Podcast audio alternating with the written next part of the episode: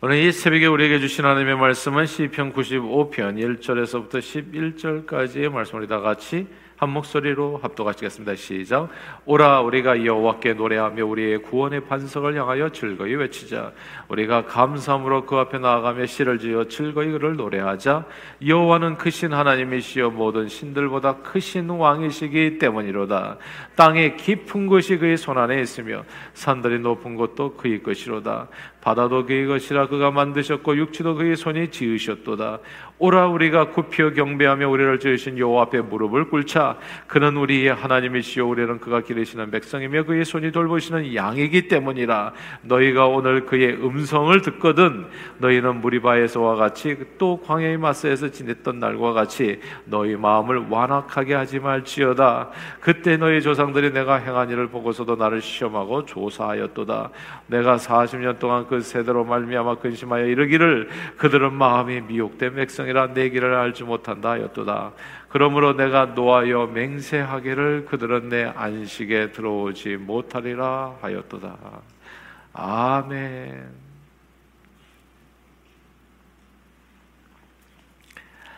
아, 누군가 지구에서 5초간 산소가 사라진다면 이라는 흥미로운 생각을 하고 한번 조사를 해봤습니다. 지구에서 똑딱, 똑딱, 똑딱, 똑딱, 똑딱 이렇게 딱 5초간 산소가 우리가 지금 숨 쉬는 이 산소가 사라진다면 어떻게 될까요? 낮에도 하늘이 어둡게 된다고 하더라고요. 이 빛의 산소에 이렇게 산란 작용에 의해서 하늘이 밝고 또 푸르고 그러잖아요. 근데 산소가 없으면 이 빛을 튕기는 입자가 적어져서 산란 작용이 없어지면서 하늘이 어두워지는 겁니다. 그리고 산소가 없어지면 21%의 공기압이 사라지게 되면서 이제 이 고막이 이제 터지는 거죠. 그래서 어, 귀 속에 다 폭발하고 이제 고막이 상하게 됩니다. 어, 공기 중 산소 분자가 자외선으로부터 우리 피부를 또 보호해 주기도 하거든요. 그러니까 우리 이제 선글라스만 낀다고 해가지고 자외선 차단제 그거 바른다고 해서 되는 게 아니라 원래 기본적으로 자, 자외선 차단제가 있는 거예요. 네, 산소로 인해 가지고 자외선 차단제가 이 공기 중에 다 있는 겁니다. 근데 거기서 또 뚫고 들어오는 것 때문에 우리가 이제 뭐 화장품도 쓰고 또 안경도 쓰고 뭐 이런 것이죠. 근데 기본적으로 있는데 그 기본적인 게 딱 사라지게 되면 어떻게 되냐? 이 햇빛에 노출된 사람은 다 피부가 상하게 됩니다. 아, 다 이제 화상을 입게 되는 거죠. 그리고 이 금속들이 달라붙는다고 하더라고요. 자석들처럼 금속들이 서로 이렇게 붙여놨을 때 안 붙는 까닭은 이게 이제 산소 때문에 이제 안 붙는 거라고 그러는데 금속들이 다 달라붙어 버린다는 거예요. 네. 그리고 콘크리트로 지은 건물들 많잖아요, 아파트들 이제 먼지가 된다는 겁니다. 왜냐하면 콘크리트 사이에 아, 그, 그 산소가 이제 결합체 역할을 아주 단단하게 만드는 건데 이게 그냥 먼지가 되어버리는 거예요. 다 부서져 버리는 거예요, 모래처럼. 예. 그리고 지구 지각이 지각이 무너져 내립니다. 산소는 지구 표면의 45%를 차지하기 때문에 지구 지각이 무너져 내리는 거예요. 그냥 그냥 사방에 다 무너져 내리죠. 그리고 물이 3분의 1이 산소로 되어 있잖아요. H2O. 3분의 1이 산소로 되어 있는데 산소가 없어지면 H, 수소만 남는 거죠. 네. O2가 없어지면 뭐가 돼요? 이게 그럼 수소만 남는 겁니다. 수소 가스만 남으면 어떻게 돼요? 거의 물 70%가 물로 되어 있는 사람의 몸이 어떻게 되겠어요? 예. 이게 산소가 사라지는 순간에 사람 몸의 모든 세포는 다 터져버리고 아, 사람은 이제 수소 가스만 남게 되는 겁니다. 산소가 없으면 또 어떻게 되냐? 수소는 결국 대기권 밖으로 탈출해 버려서 바다가 H2O로 이루어졌잖아요. 바다가 증발해서 우주로 사라져 버립니다. 그러니까 정말 산소가 똑딱 똑딱 똑딱 똑딱 똑딱 5초. 그러면 지구는 없는 거예요. 저와 여러분 모든 생물이 소멸하게 됩니다. 무시무시한 멸망이 똑딱 똑딱 똑딱 고작 5초 순식간에 이루어지는 거지요. 이 광대한 우주 공간에서 생물체가 살 수 있는 지구는 참으로 신비롭습니다. 사람들은 과학이라는 이름 하에 지구가 업곡의 세월 속에서 업겁의 세월 속에서 우연히 만들어졌을 것이라 이렇게 추측하잖아요. 그래서 지금까지 가장 그럴듯한 천지 창조의 이론이 과학자들이 하는 천지 창조의 이론을 빅뱅 시어리, 빅뱅 이론이라고 부릅니다. 빅뱅 이론은 오늘날 관측되는 우주 팽창성을 토대로 추정한 우주의 기원설입니다. 오늘날 우주가 그렇게 살펴보니까 계속 팽창하고 있거든요. 그러니까 계속 이렇게 광대하게 끝없이 이렇게 넓혀져 가고 있는 것. 이걸 알게 된 거예요. 그러면 끝없이 넓혀져 간다는 것은 뭐겠어요? 거꾸로 생각하면 처음 있었다는 얘기 아니겠어요? 처음에 뭐가 있었다가 팍 터지면서 이렇게 퍼져 나간 거 아니겠어요? 예. 그래가지고 빅뱅 시리는 그냥 이렇게 우주를 관찰하다가 어 퍼져 나가는구나. 그러면 처음에 퍼지지 않았을 때 뭐가 있었겠구나. 요 가설, hypothesis 이런 이렇게 추측에 의해서 만들어진 그 이론이 빅뱅 시어리인 겁니다. 약 138억 년 전에 빅뱅 우주가 대폭발을 일으켜서 그러니까 모든, 모든 에너지가 한 곳에 탁 모여 있었는데 138억 년 전에 팍 터지면서 대폭발을 일으켜 오늘의 우주를 만들었다는 이론이죠. 그리고 생명으로 가득한 아름다운 별인 지구도 그냥 터지는 과정에서 그 수없이 많은 별 가운데 유일하게 단 하나 지구가 또 이렇게 생명이 거하게 됐다. 진짜 우연 중에 우연이죠. 이거 뭐 138억 중에 1인가? 상상할 수 없는. 예. 근데 이제 그 어떤 저명한 물리학자, 어, 천체 물리학자도 그러면 빅뱅 이전에는 도대체 무엇이 있었습니까? 뭐 처음에 그 모든 에너지가 모여 있다가 팍 터지기 그 전에는 뭐가 있었을까? 아무도 몰라요. 아무도. 예. 그냥 그랬을 것이다라고 생각하는 건데, 근데 성경이 거기에 답을 하거든요. 요한복음 1장 1절서부터 읽어보면 이렇게 되어 있어요. 태초에 말씀이 계시니라. 이 말씀이 하나님과 함께 계셨으니 이 말씀은 곧 하나님이시라. 그가 태초에 하나님과 함께 계셨고 만물이 그로 말미암아 지은 바 되었으니 지은 것이 하나도 그가 없이는 된 것이 없다. 여기서 태초라고 하는 이 말은 우주의 근원을 의미하는 겁니다. 예, 비기닝, 우주의 근원을 얘기하는 거예요. 이 말씀은 그 어떤 과학자도 밝혀낼 수 없는 우주 창조의 신비에 관한 설명입니다. 태초에 그럼 그 전에 누가 있었던 거예요?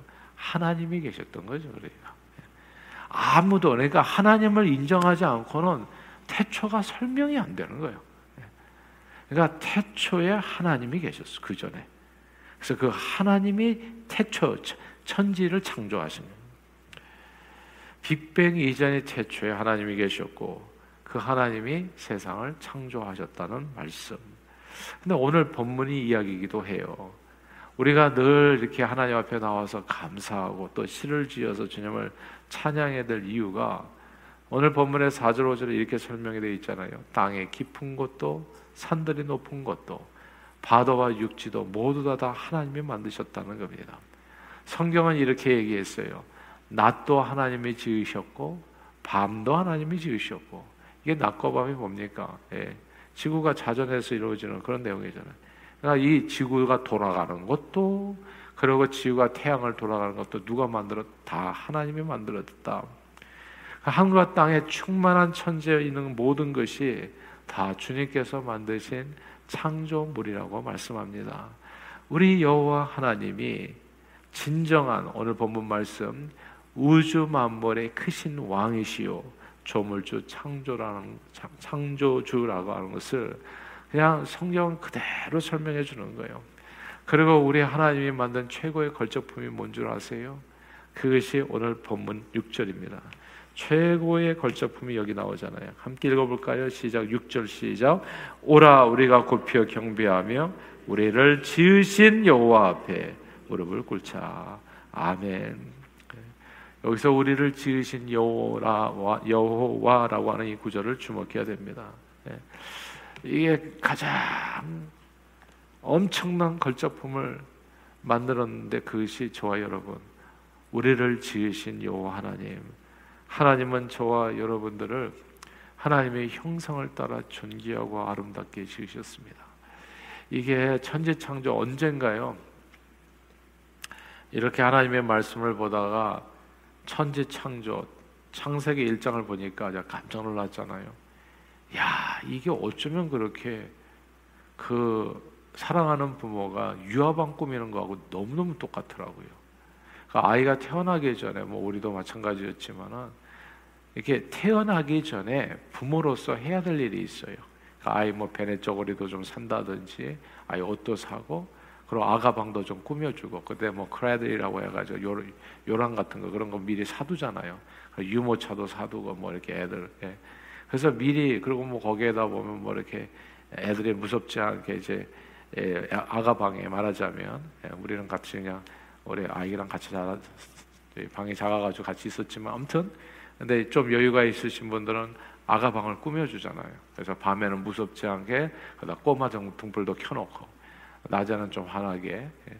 아 그렇게 해가지고 이렇게 아가방을 이쁘게 꾸며요. 뭐 거기다 동물 아이들 저기 그, 그뭐 장난감도 좀 갖다 놓고 예. 야 근데 이게 딱 그거예요. 창세기 1장에 하나님께서 6일 마지막 날에 사람을 남자와 여자를 자기 형상으로 만드시거든요. 그러니까 천재 창조의 이유가 그 6일에 담겨 있는 거예요. 사람을 자기 형상으로 만들어 두시기 위해서 하나님께서 6일 동안 만드신 겁니다.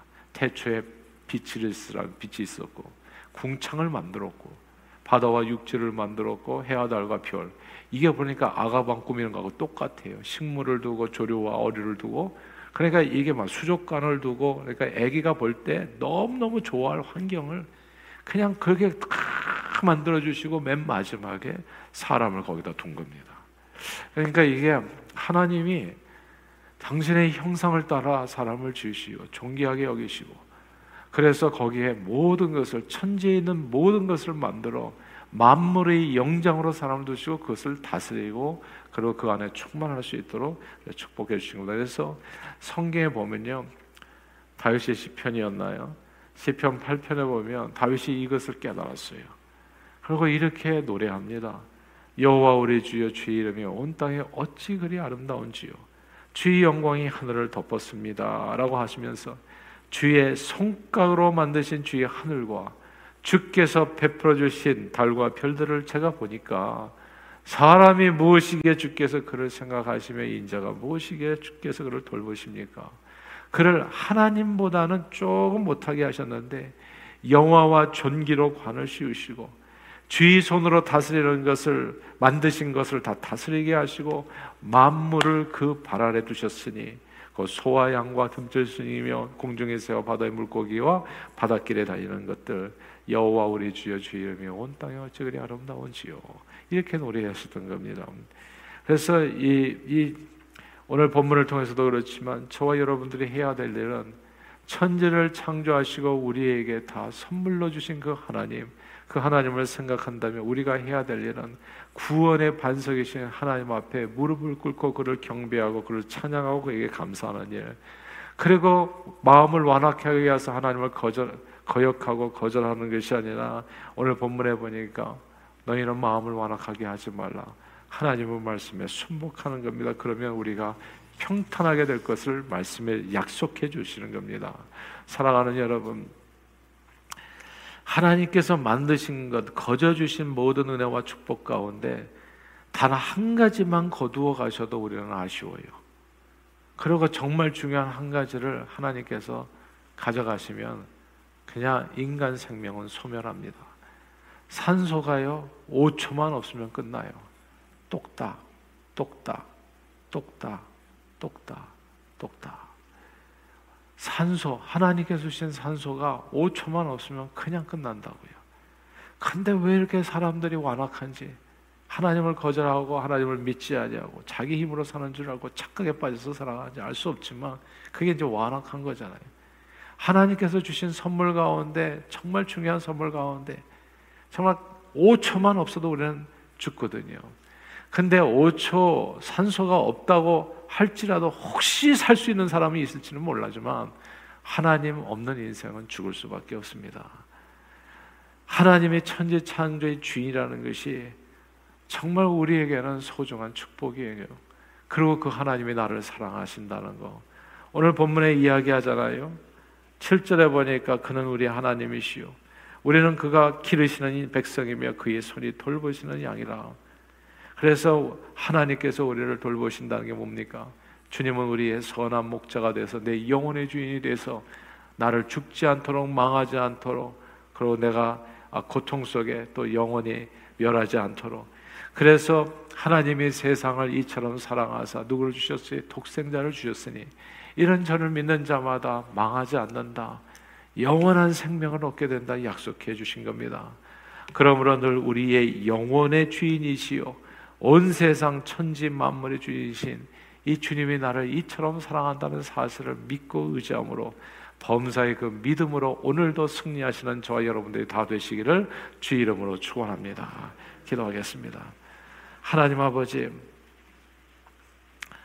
오늘도 주님 앞에 나와 구원의 반석이시요 우리 영혼의 주인이신 우리 창조주 하나님을 찬양하며 주님 앞에 감사로 나가게 해주심을 진심으로 감사를 드립니다.